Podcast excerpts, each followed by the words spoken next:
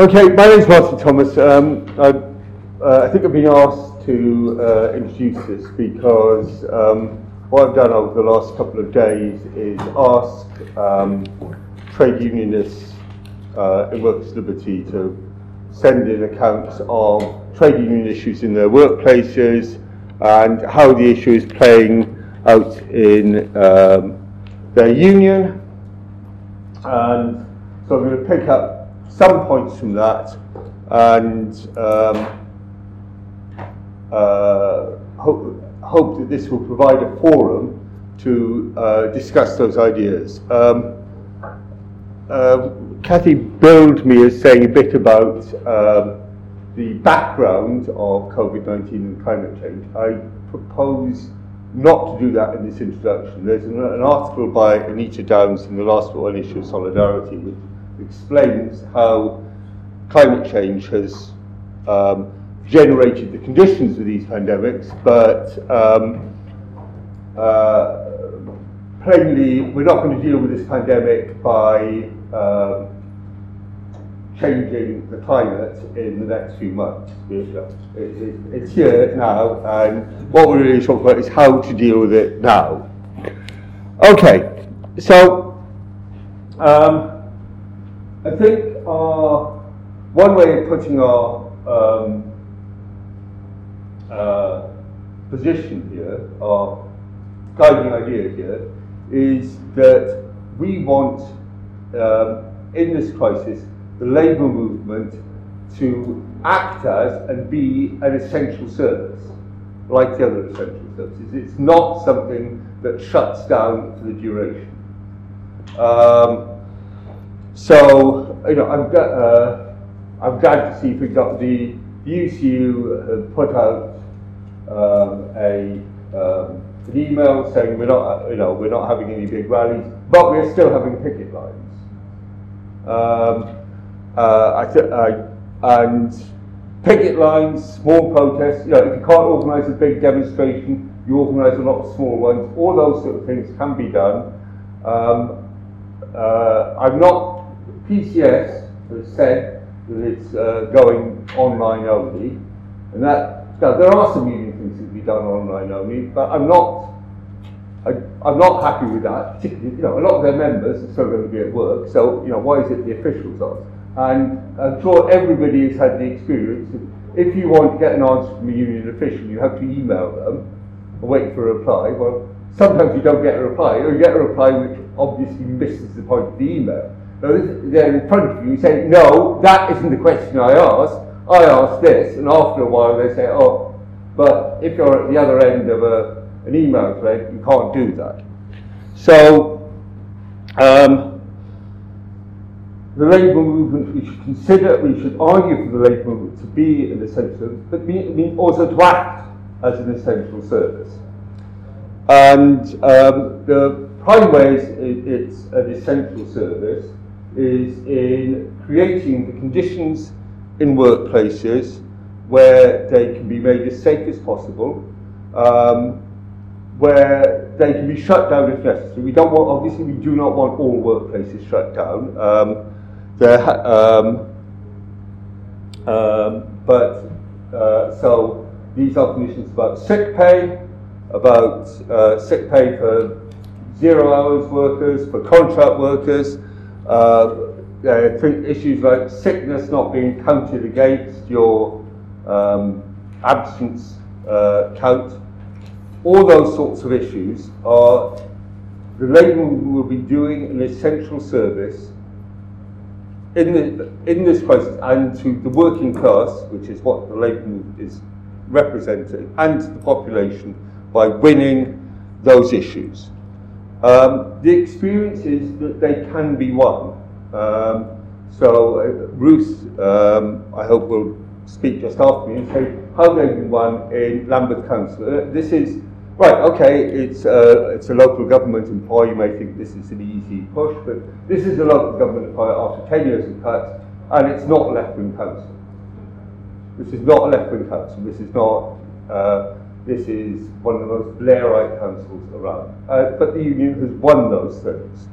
And um, Stuart, I think, is going to talk about what you can do in uh, workplaces where um, you you haven't yet won those things. What sort of tactics can you, in, in um, Lambeth they they won it um, without any sort of industrial action. What sort of industrial action you can take um, which can win these demands? Okay, so that, that's that's the first of the issues you should take up and how you can um, uh, win them if the employer if you if the employer is resistant to in negotiation and with lower levels of pressure. Um, okay. We're, however, we're not just trade unionists, we're socialists. And um, we're not just oppositionists either. Um, one of the things that Workers' Liberty has stressed is we're not just people who say no where the ruling class says yes. So uh, there has been, um, firstly, there's been some agitation in some parts of the left, for example, well, one was we should have a general strike against violence um, which is crazy. It's not like if you go on strike for a week, the virus will say, okay, it's all right, I, I'm no longer going to be infectious. Um, and in any case, we do not want everything shut down. We actually don't want that. We're in favour of general strikes, but these are general strikes which are not going to go on for three months. And, you know, in the meantime, the working class starves. And um, they're general strikes in order um, one of the things we've always argued about general strike, general strike can only win if at a certain point the working class starts to take and get society moving again. Some workers go back to work and work under workers' control. So that sort of model, I think, is, uh, the model says, you know, we want, ev- uh, we want everything uh, shut down as soon as possible. It's not necessarily, I, don't think, for example, there's been uh, there is some people that say, you know, we should have been about school should have been shut down a lot earlier or a lot quicker. It's not necessarily uh, the right demand at all. Um, and there's, there are lots of other areas where you think, well, is it a particularly left-wing thing to demand this be shut down? I was thinking, for example, one of my daughters works as a domestic violence counsellor. Okay? Right, okay, now it's not an essential service of the health service, but are we necessarily in favour of that work being shut down for the next few months? And well, if you're suffering domestic violence, well, you know, stay at home. Which, you know, is not necessarily the best advice for somebody who's suffering domestic violence. Okay, so, and also the trade union movement should not appear here just obviously there are certain workers who can work from home and it's not a problem, or their workplace can be shut down for a while and it's not a big problem socially.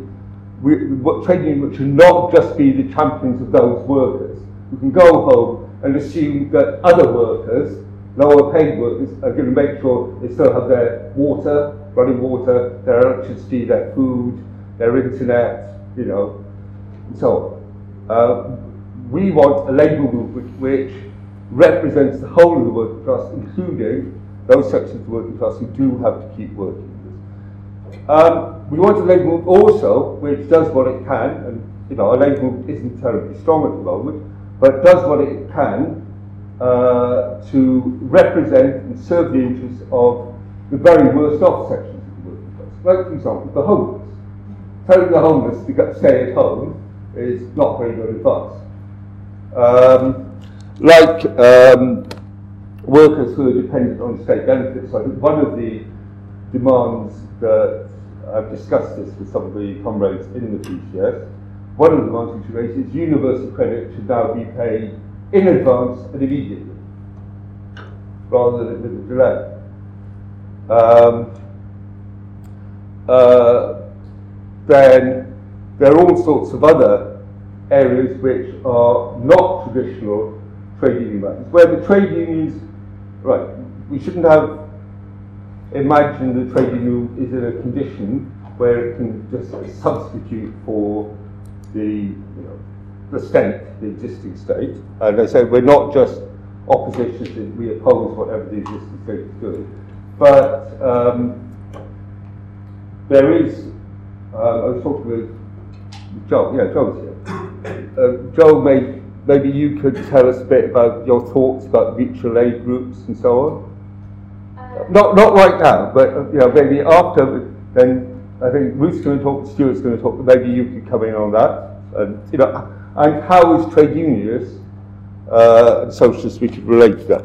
The other thing we want unions to do is um, not to replace the government moment, because we're not strong enough, but to have a function of demanding information, checking, controlling on such things as requisitioning, requisitioning, for example, of private hospitals to be used by the NHS, requisitioning of you know, extra buildings to be used as emergency premises by the NHS, requisitioning of the pharmaceutical companies, so they operate under government control, producing what is most necessary. Um, uh, requisitioning of facilities to help, for example, with the homeless.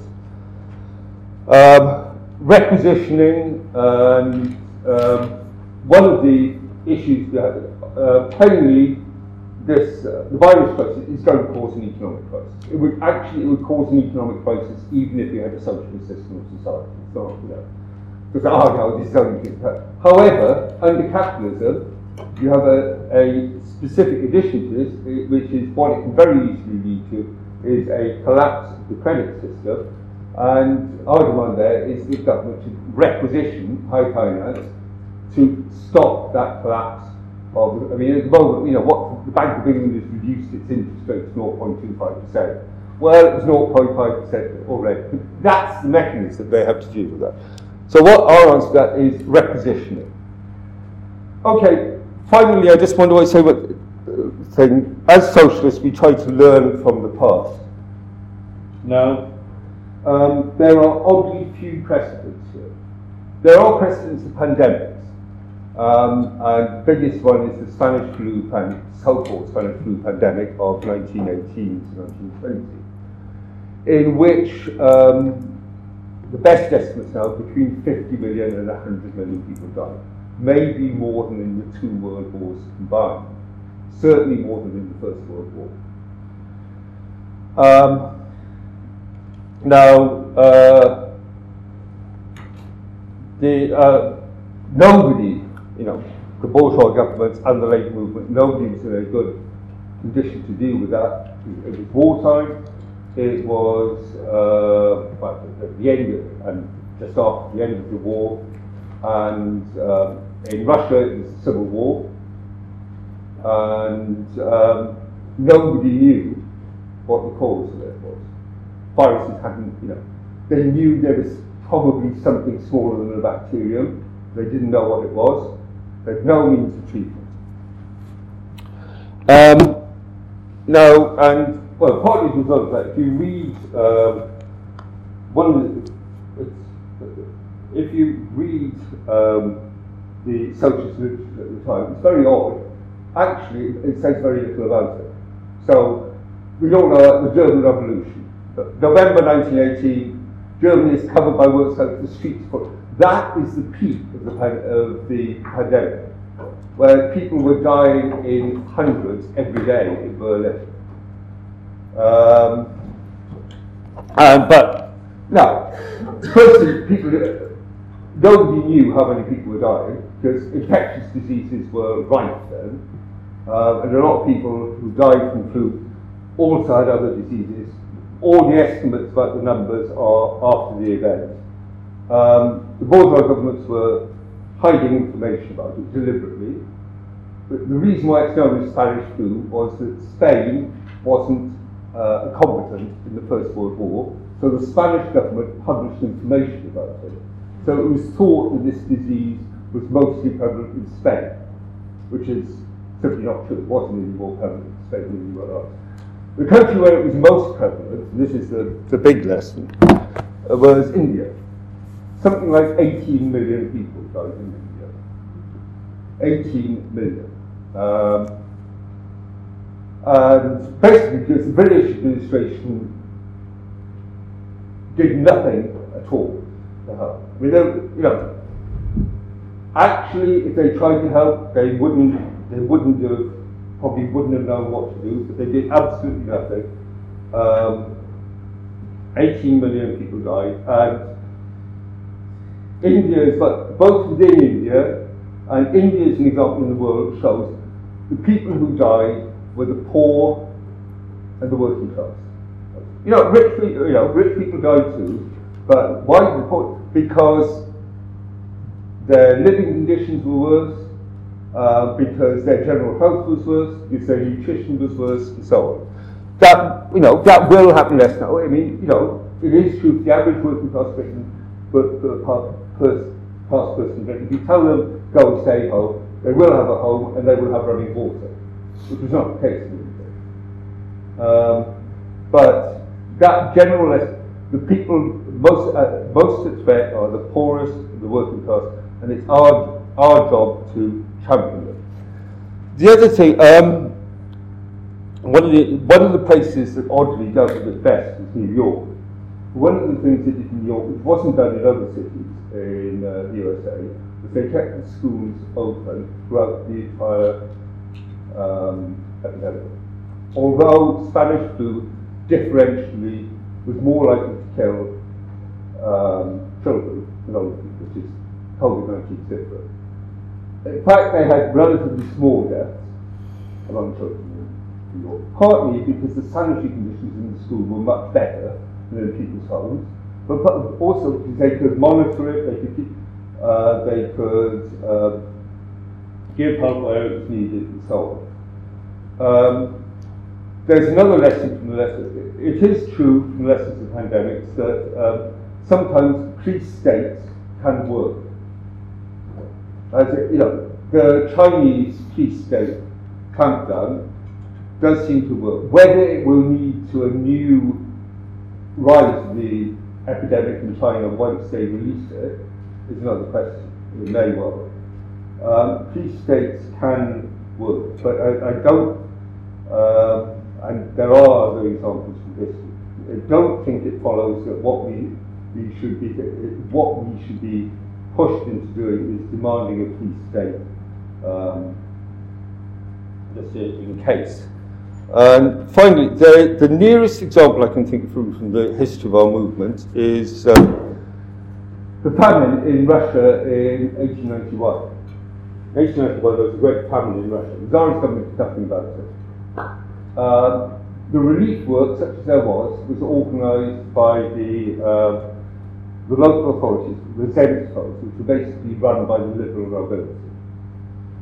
And uh, there were two, if you read um, biographies of Lenin, hostile biographies, they make a great deal of it. They say, oh, you know, Lenin really didn't care about the family relief work. Now, actually, you know, he, he thought, you know, the more people died, the better, because it would make the case for socialism. Um, now, the, what the, it's, it's a it's a distortion. What Lenin was saying is socialists shouldn't just go and absorb themselves in the relief work, which some did, you know, because they were socialists, because they wanted to help. And then just took part under the direction of the liberal that's who was doing it. And they didn't have the means to do otherwise. So it's also our job, and then what Lenin said, and which reflects, there's a famous article by Plekhanov um, called The Task of Socialism. He said, what is also our job throughout this to make the political arguments, to make the case for socialism, which they did, and it was after that, uh, it was after, years after the famine, the workers' movement first became a mass force in, in um, in Russia. Um, and I've just been read, uh, reading a book about the 1918 pandemic, and it points out at the end, it says, well, the first health service in the world, rose which was, as you might expect, it was the one made by our comrades, Bolsheviks in Russia. And they would have done it. They didn't do it in time to, to stop the pandemic. They didn't do it in time to stop a lot of Bolshevik leaders dying in the pandemic, but that was the first health service in the world, and that, and it's from that point that bourgeois governments start to begin doing beginnings of health insurance and so on. And yours makes it, you can, behind that, uh, it gave an impulse to um, socialist and anti-capitalist movements of all sorts of people. One of the lessons they learned was the necessity of taking society under their control so that next time they could do that. We, we will not be able to take society under our control in the next few months to deal with this crisis.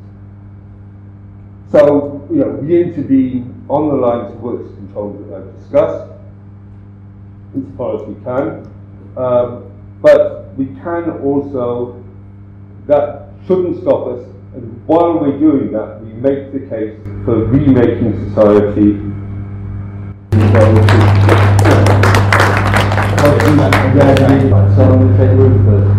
So um, Martin said that we'd already won a number of demands in our main employer, which is true. Uh, I have advantages that lots of you don't have in that I work for a Labour Council and we've already got quite high um, sick pay and also that our employer made a kind of keen stake very early on, which helped us, which is that um, in local government terms and conditions, you have a right to self-isolate for any infectious disease uh, for, as, for as long as necessary. And our employer was telling people that they didn't have that right and it would come out of their sick pay.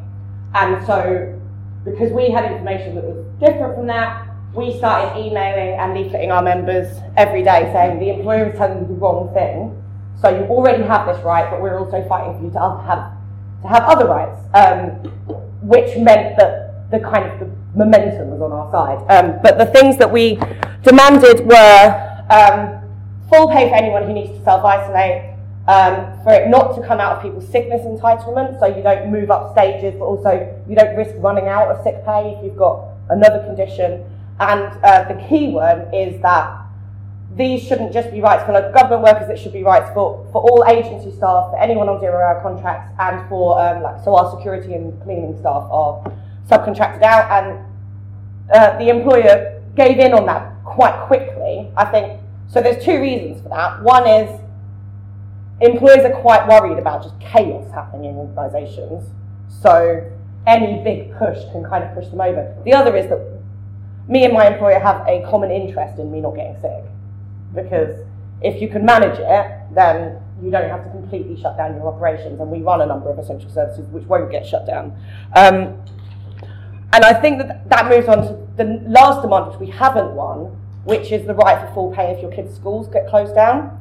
Because me and my employer have both have an interest in me not getting sick. My employer does not care because they know I'm going to go home and look after my kids if I have to. So they don't they don't care. And so we have to do a kind of a big push on on that demand, and that might involve taking action.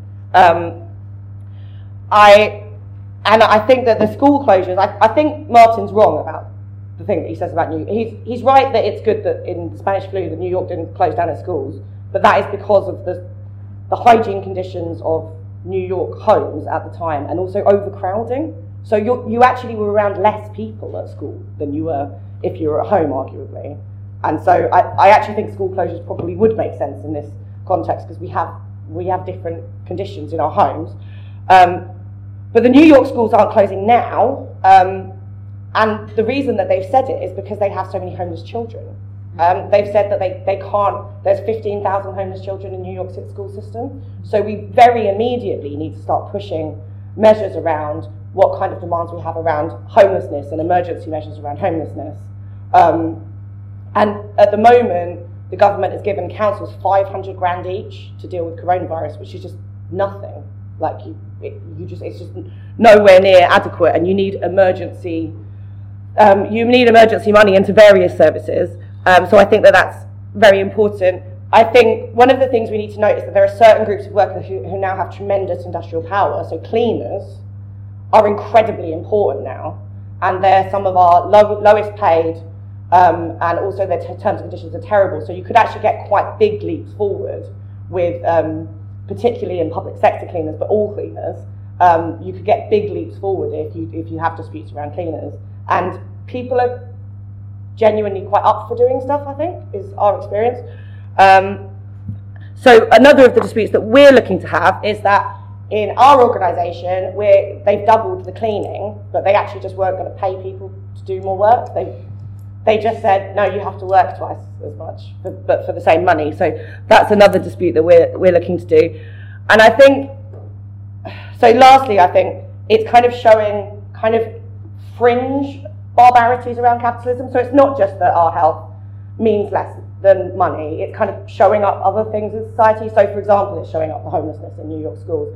Um, in China, the domestic violence rate has gone through the roof because people are in are in their homes more. And so, I think we need to broaden the conversation to things that aren't just immediately about the pandemic and the things we have to do now, but also the things that are kind of being revealed by what's happening at the moment. Um, I'm going to do the opposite of broadening the um, conversation. I'm going to talk about something very specific, I think is very significant. Um, so the government advice changed on Thursday so that anyone with a cough or a fever should self-isolate. But There's a structural problem with that within our society, which is that there's about a million workers who haven't got any sick pay entitlement, and these are the often the most uh, exploited and, and poorest section of our class is people on zero hour contracts and other forms of contract that do, doesn't involve sickness entitlement, which means that if they have to self isolate, they get paid £94.25 a week, which is about a third of the net take home pay of a minimum wage worker, and it's less than you get if you're on JSA or ESA, where you'd be entitled to housing benefits. So those workers are going to be faced with a very serious problem if they get those symptoms, which is either they go to work and risk infecting everybody else, or they self isolate and face very severe hardship and poverty. Um, so I think we have to expect that those workers, some of those workers, will go to work, which means that the government's public health advice isn't going to work because those workers are in most of our workplaces.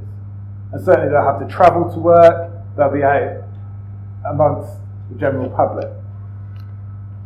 So, um, so there is something that you can do about this. I'm going to go and do it in my work on Monday. I suggest you all do as well, which is that, you, that we have a legal right under the 1996 Employment Rights Act to refuse work on health and safety grounds if we feel that there is an imminent and serious danger. And I think anybody who works in the workplace where there's workers on these type of contracts is potentially in a serious and imminent danger.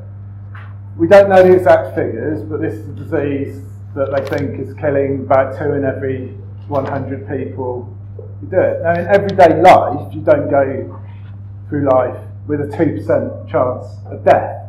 Yeah, it's a serious and imminent danger. And the law actually says that it's about your belief about the, the danger. Yeah? So you can't be victimised for exercising this right, which also means that the employer has to pay you until the matter is resolved. And that means that this is an action that's like scalable. So speaking to John Moloney earlier, he's in negotiations with government departments, putting this demand for full sick pay for all workers and all contractors. And he said that the PCS will be issuing advice about refusal to work on health and safety grounds if they don't get the um, if they don't get buy-in for this demand. So you can do it, you know, if you're the Assistant General Secretary of the Union, you can do this with your entire uh, uh, industrial sector. But you can also do it on a smaller scale in a, in a workplace. So I work in um, a mental health clinic, it's building about 100 workers. There's two bank staff, from what I can make out, and I suspect the cleaners are on um, low terms conditions. Now I could, I, I could work I, I'm a nurse, I could walk out under this, right, and immediately cause quite a big problem for my boss. So I'm saying, you know, this mental health trust isn't isn't safe. It's, it's potentially going to spread coronavirus because of the because of the lack of sickness rights um, for my colleagues. Now, my trust is connected to a number of hospitals, which is connected to a number which are on the same sites as a number of big NHS trusts, so Barts, City and Hackney. So even one worker going out making this sort of statement is potentially going to transform and have a knock-on effect quite a lot of areas. I mean, we definitely don't want coronavirus on our psychiatric wards. Uh, it would be very, very bad indeed. So, um, so I think there's actually lots that can be done. Obviously, I'm not just going to go and you know be a one-man hero. I'm just going to go and talk to my colleagues about this and see what's what's possible. But I think there's a kind of mood to do it. I think it could very quickly snowball, and I think the organisation as a whole should um, should should make this a bit of a priority. To publicise how you do it, to get some briefings out there, and to try and encourage this sort of action by actually going out and doing it ourselves. Steve. So there's a, a few things that have tried in with what Ruth and Stuart have said. Um, I work on London Underground. Um, there's a wider issue with, with London Underground as well in terms of its own ability to of infect everybody here in a way that other people's workplaces won't do in quite the same way. There's confirmed cases now onto lines and drivers who've driven multiple trains during that time. Um, and there's a further complicated issue that's arisen yesterday, which I don't, I don't know fully the answer to, and that's the issue of GDPR. Um, so we, on in Acton Town Depot, the depot that I will be based at, there's a driver who's been taken sick, was an instructor, so therefore they've had multiple people working with them, and they've also taken part in classroom uh, activity with multiple people. But the company says that they are going to contact everybody and they hold all this data. The unions can't get a hold of who these people are and work out where they've now gone and what they might do uh, because the company might give that to them. So all, that we can get from London Underground is that these people will be contacted. or These people have been contacted, but we don't know. You know, you could have gone manually. You switch off your phone. You don't your emails you're not aware of these things, you've gone somewhere else. And it's likely in a heightened period like this that people are kind of a bit more aware of what their employer is doing and they might ask phone call from their boss in a way they wouldn't normally do so. But nonetheless, it does mean that there is a sort of layer of people who are, according to the, the health advice, you know, they've been, they spend very close contact with people for a sustained period of time and there's not really a way within the workplace for us to know who those people are. So you make the argument that therefore the safest thing to do at the moment is to you know, just shut down, shut down those workplaces until until we find out what the hell is going on. To paraphrase someone else, but there's a wider issue I think in terms of shutting down the tube as a whole would not be uh, desirable. I don't think in terms of what we need uh, in, you know, in the current period and in, in general. The New York subway said that it's in favour of reducing the service if it's asked to, and it has made contingency plans start doing that. It's had a drop off of 18%. In terms of its passenger numbers, it takes about 5 million people every day. Uh, the tube is, is, not dissimilar in many ways, it is a, is a much larger network. Um, so it's, it's kind of unclear at the moment exactly what's going to do. There's a lot of inconsistencies going in different places, and despite the fact that the tube is you know one organisation technically that runs the whole thing, London Underground, and that's under the control of TfL and under the control of the mayor, who, you know, people would have seen basically just that the government is doing a, a good job. Um, the lines are all run differently, different buildings are run separately and independently, they have their own local rules, and this is causing a problem as well. So we know that Sadiq Khan did a, the mayor did a photo opportunity um, at the Bridge Station with a number of outsourced cleaners championing the fact that they were now going to clean you know, more regularly. This is at the same time as he's cut cleaning numbers and he refuses to take those cleaners in-house so that if they do go off sick, they're only entitled to statutory sick pay. They won't get the same company sick pay as I would or anybody else that works on the tube. So there's, you know, it's quite hypocritical. He's, it's now well within his power, and always has been, but it would be a big gesture in many ways that would look favourably on him to do this now. When Carillion collapsed, he took anyone that worked for them that was out of London Underground teams and whatsoever back in house. So perfectly able to do that. Um, I'm sure in the times like this, there'll be support for him to break the contract and build any sort of campaign that he could do around that. Now you think in a year of mayoral election, he might have been willing to do that. Maybe now that's less of a concern for him. But so the issue for us is that we've got, as Bruce says, all these low paid cleaners who aren't on the same terms and conditions, who are on the front line of dealing with anything. If there is an outbreak anywhere, they're the ones sent to go and clean up, often using the same materials that they're using everywhere else. So we're told they're given separate cleaning things for public facing, uh, like the ticket machines, which you may use. Um, of course, previously there were ticket offices, which would have meant there was less of that, which would have been in contact with people behind a screen, and they wouldn't have just been touching something that everybody else has touched. If you look at the rates that are generally recorded on VCs on McDonald's um, self-service machines, the rates would be pretty similar on a um, on a London Underground ticket uh, machine, and given that they're also used by homeless people very regularly to try and refund Oyster cards and things like that, they're used by people who generally have lower levels of personal hygiene, not through any fault of their own. So they're apparently being cleaned, but they're being cleaned with the same materials, same cloths, and then going and being cleaning staff, mess rooms and things like that. So the kind of easy side of it in a way that guarantee that we'll get paid for sick pay, these things won't get marked down as an item of sickness. We've, we've, we've done that in terms of the, unions have worked on that and have got reassurance on that, although each time advice comes out, it's, it's quickly contradicted. But what there isn't is any sort of plan or any sort of wider thinking of what is, what should we as tube workers be doing and arguing for? What should we do in the case of a depot having confirmed cases? Um, should it be shut? Should, should the Piccadilly line in effect be shut down? Should the Jubilee line be shut down? I don't think you probably should, but nobody knows exactly what to do, and there's nothing coming from the employer to give any kind of specialist advice. But the, the tube will be a breeding ground for these things. Transport networks in general will be a, a kind of breeding ground for this. People in close contact, forcibly in close contact for long periods of time. Um, often people are ill who work on the underground in general and who use the underground in general. It's a place which is hot, you can pack people, there's, you know, people faint every rush hour, at least one person will faint on the way into the underground. So people travel with sickness. Um, we've got an increased rate of sickness from working there, but there is not, there is these individual things of sick pay for us, sorting that out, or a deep clean here and there, but there is no talk yet of any kind of strategy.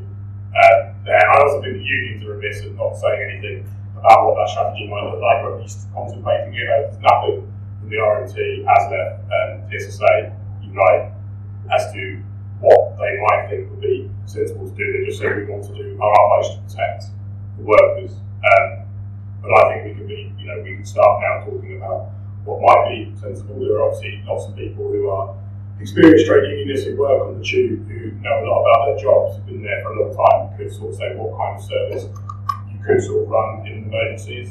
Uh, people would have seen there were big delays today because of a supposed shortage the train operators, the Victoria line was running in about 40 minutes delay. Um, you know, but that can be planned for, that's now been resolved. So the people there have the ability, we can run a reduced service, but we need to start, I think, thinking about what that might look like and what is sensible about doing that and how you would maintain anything like social distancing. I mean, one thing would be to be immediately to stop charging people.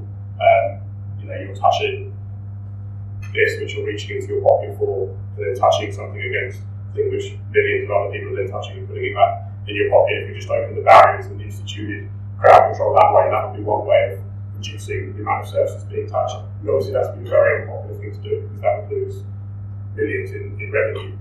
Uh, potentially if that was done for a long period of time, but that's the sort of thing that I think we should be discussing. But at the moment, uh, you know, that's nowhere to be seen. Joe, uh, Labour.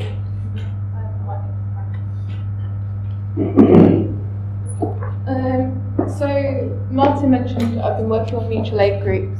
Um, I'm based in Sheffield. How many people in other places have seen like Facebook groups popping up for that sort of thing? Yeah. Have any of you like seen it done through like labour branches or trade union branches? Um, so, like, basically, I just want to make the argument that it might be a useful way to take the initiative. Um, I set up two this morning, um, loosely based on labour wards, um, and I know that sometimes when you see them, you can kind of recoil because they come across as a little bit like David Cameron's Big Society. Um, but I think if you use them well, you can try and move them towards the kind of stuff that Martin was talking about, really, as, as a vehicle for organising. Um, so some of the stuff that I've seen some mutual aid groups talking about already is like putting notes through people's doors saying, do you want help with picking up shopping or like having a friendly phone call? Um, we're planning to also say like, like, are you having trouble with work and time off sick and things like that? And like, what do you need? And hopefully, if we can create like avenues for conversation um, and like getting people in the habit of organising and also mapping out their area, it could be their street, it could be not geographical, and, and the kind of the problems that they're seeing. It's quite a quick route to kind of politicising a lot of people over the issues that are affecting them. Uh, one thing that's been on my mind a lot, um, which probably links to what you were saying about the right to isolate just because of health and safety, is my dad's 65, he works on the checkout for Asda and he has an underlying condition. I don't want him to have to be fighting for like sick pay during self-isolation having already got symptoms. I want him to be able to isolate before developing symptoms. Um, and that might be a, a, less difficult fight for him looking old, but if it was me on the checkouts with an underlying like immune condition, that would be really hard for me at the moment. So like there's going to be so much of that where um, people are like quite desperately wanting to access uh, things that they're not currently being given. Um, we were talking in the car down about um, during the Blitz, it was the left that was organising to open the tube stations, and you know, like like the opportunity for, for creating chances for people to chat. Um, the other good thing about setting up Facebook groups and things like that is you can marry like getting people used to organising around this stuff with like education. A lot of people have been talking about like online meetings and stuff like that. So um, if you think there's an opportunity to take the initiative, start a mutual aid group and make the discussion about like rights and worker issues and acting on that, um, I'm just like encouraging you to do it. I think it would work well. I wasn't surprised when uh, Ruth said that the, uh, there was an increase in domestic violence in China. I didn't know that. It's not surprising at all. I suppose the fact is, it's not just a matter of people being home, but also people being very scared and uh, being short cash. And um, that kind of relates to something that I wanted to say because um, I think it's incumbent on us at the moment to remember who we are, to resist panic, and to stand up for kind of social solidarity and uh, um, the poorest and the weakest in this sort of situation. Um, I think left's in a poor position to do it, the unions can do it, and the thing that struck me, and it reminded me of just vaguely, was when, the, when Yugoslavia was in the process of breaking up, um, you know, one of the miners' unions maintained um, you know, the whole society was collapsing into different national groups, warring national groups, and the, the miners' unions stood up for uh, workers' unity and uh, against nationalism. It's necessary to try and get the workers' movement today in Britain, the the Labour Party to, to stand up for um, the weakest. Because I mean, in this situation, it would be a big drive people just simply to think about themselves and in a quite selfish way, and uh, that's not healthy. Um, uh, it's not good. So we have a responsibility to do that. The other thing that's sort of sort of general political point, on the basis it hasn't been made that one of the things I was thinking about a few weeks ago when this crisis was first hitting is um, is about the incompetence first of the Chinese government and then of the Iranian government. And what it reminded me of was it reminded me of something actually completely different situation um, about Nicaragua. And what are the factors in Nicaragua? Nicaragua had a revolution of sorts in 1979, at the end of the 70s, the Sandinista revolution. And one of the things in the background was um, a crisis caused by an earthquake in Nicaragua in 1972. And in 1972, there was an enormous amount of international aid that came to Nicaragua, um, and it was stolen by government. And it had the political effect of, of massively undermining the government politically. And in a country like Iran now, because of their lying hypocrisy and their, their you know, the, the, fact that obviously they're very visibly lying about the scale of the epidemic, and they're having it incredibly incompetently, that will be a very serious, serious political, you know, it will have, a, it will have the effect of undermining the, the regime right, significantly. Um, uh, and that's important. What I was speaking to just uh, another comment a couple of weeks ago, and she reminded me of Chernobyl. Chernobyl and the reaction, the Russian, the, Russian reaction to that in cover had exactly the same effect. So governments behave badly in this sort of situation will undermine themselves. We should bear that in mind. Um, just in terms of um, in terms of closures, well, obviously there's kind of there's a, there's a kind of grade of, you know what, what what we mind closing, what we don't mind closing. I mean, so the football league and the championship will close down. Well, I mean, on a certain level, I'm, a Leeds fan. I mean, we can live with that. I mean, who the hell cares about that? There were certain. I mean, I was struck with John John Moloney's stuff about oh yeah, um, closing all um, PCS offices. You know, there's danger. People should just just strike. I, I wonder how people love this. What about the prisons? What about what about benefits? And that's different from somebody that's just researching something that doesn't really matter what it's. You know, there, there are there are a series of grades of more important stuff, and there's plenty of stuff that just simply cannot close. You know, water, electricity, certainly know, the, the health service, say. Um, and schools have a position somewhere kind of in the middle, it seems to me. Um, and um, Right, so, so uh, we're, and we're not just trade unionists, and you know, just simply mindlessly in favour of worker workers' action to defend little pockets, pockets of workers. We're in favour of social cohesion, we're in favour of the uh, service to run. And that implies uh, things like Martin talked about, I think are particularly important. Like the unions must, must I mean, look, if the left was strong, if we had 10,000 members, we'd do things like, I don't know, for example, Richard Wright, when he was a, a black communist in, in, America in the 30s, and he was, a, he was in the south side of Chicago, they set up all sorts of committees to, for example, to monitor um, inflation in the south side and how it impacted the black workers in the south side of Chicago. I mean, the left is not in a position to do that, but the unions are. Right? The unions should systematically monitor and comment on how the uh, how this everything is impacting and help to inform working class trade union action in defence of our class. Because, I mean, you know, the, this crisis is not going to impact on everybody equally. Um, the rich, the rich are going, to, to be able to do all sorts of things to get out of the way of it. Um, that brings me to school closures. I mean, I, you know, I, I teach A level in schools. I mean, at the moment in, uh, in Birmingham, South London, I mean, I, I, there's no nobody's tested positive, and I see no reason to the school at all. Mean, for all sorts of reasons. Even things like, you know, working. Lots of kids in my school get, get free school meals. They're going to go home. They're, they're actually going to be hungry. Um, if the libraries and schools all shut, um, these kids will be, you know, they've, they've got two parents at home and four kids. Um, that's not an out nice environment to study in for all the reasons more than uh, um, there's, there's no need to do it yet. I mean, quite often something else about that is that my school group is meeting on Monday. The, the unions, my, union needs to meet. You know, if the school's shut, the union won't meet. The labour can close down as well. Workplace is closed down. So I think that we need to we need to have a kind of a more measured approach to shut everything down. It depends on the type of service that's being provided. Some services cannot shut down and that implies a drive towards control and to protect workers through our own self-organisation, so we're not victims what the bosses intend to do to us and just push us around. Yeah, so um, thank you everybody for that. I found that very useful. I hope everybody else did.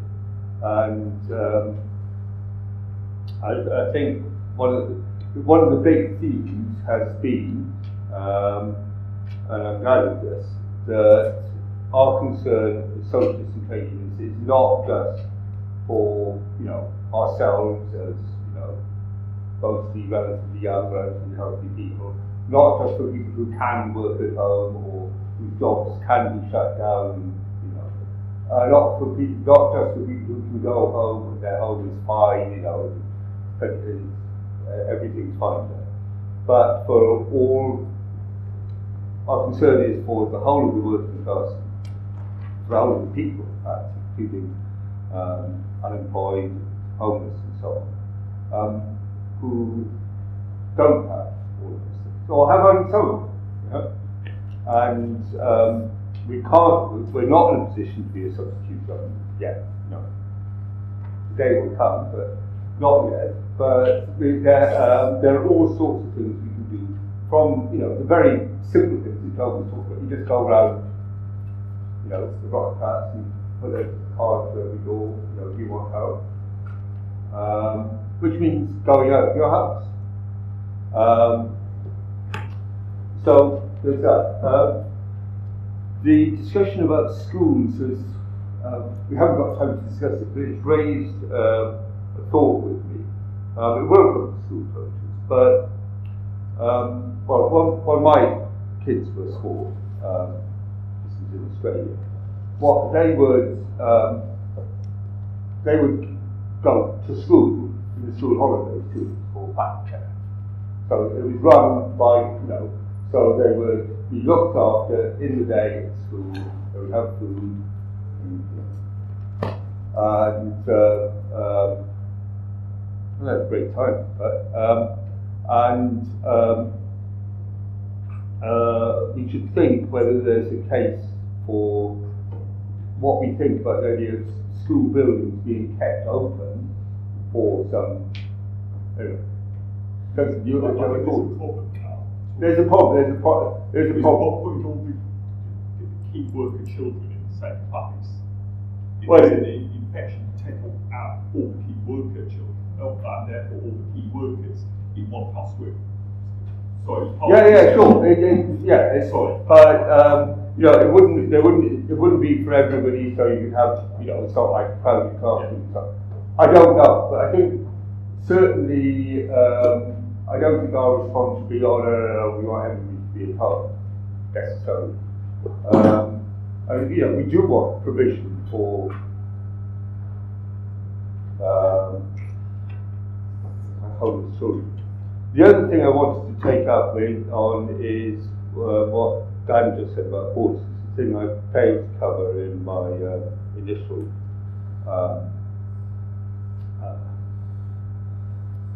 uh, introduction, which is uh, looking at this on an international level. And again, it, which is same business. You know, we don't just look for ourselves. You know, because one Right, we know we know about the huge problems with NHS resources. Okay, but there are a lot of countries in the world where where those, problems have become insignificant by comparison. If you look at the World Health Organization map, it says there are no cases in Syria or Venezuela. Now, is that likely, or is it that nobody's counting? If you're in Idlib and you have a cough and um, a fever, well, what are you doing? Well, actually, you're probably not worrying too much about the cough. You're worrying about are you going to be bombed by a Assad? Where do you flee? so, if you're in the refugee camps, um, being told to go home and stay home is, you know, the refugee camp, which is crowded, which has very poor sanitary conditions, has no, virtually no medical provision, is not a good place to stay home. Now, this isn't a popular thought that you know we should be advocating that countries open their doors to people, uh, many of whom may well have the infection. You know, uh, if the infection starts in a refugee camp, Turkey or Greece, it's, it's going to grow, spread a lot faster than it does in Britain. Um, but um, but uh, one of the things, obviously, we should argue for is the rich countries spending massive amounts in aid. Know, where there's an agency you can give aid to, which, I mean, in Syria, who you can give the aid to? Assad so you buy more bombs to drop on them. Um, and uh, for, um, you know, for opening the doors and for uh, a human socialist attitude to the people who are going to suffer worse than this. And what we should not end up with is like the British government in India in 1918, where the British government they didn't even admit anything was going on, let alone do anything about it. 18 million people died. Vastly more than that. Um, the infection being brought up by a troop, troop ship of Indian soldiers fighting the war. Um, right, that's not, I mean, we've talked about what you can do, I, I, don't want to counterpose that what you can do in your workplace and so on. But that big picture is, is part of what we're about also as socialists. We're not just about, you know, me and my, me and my mates are okay, that's Martin. Okay, so now lunchtime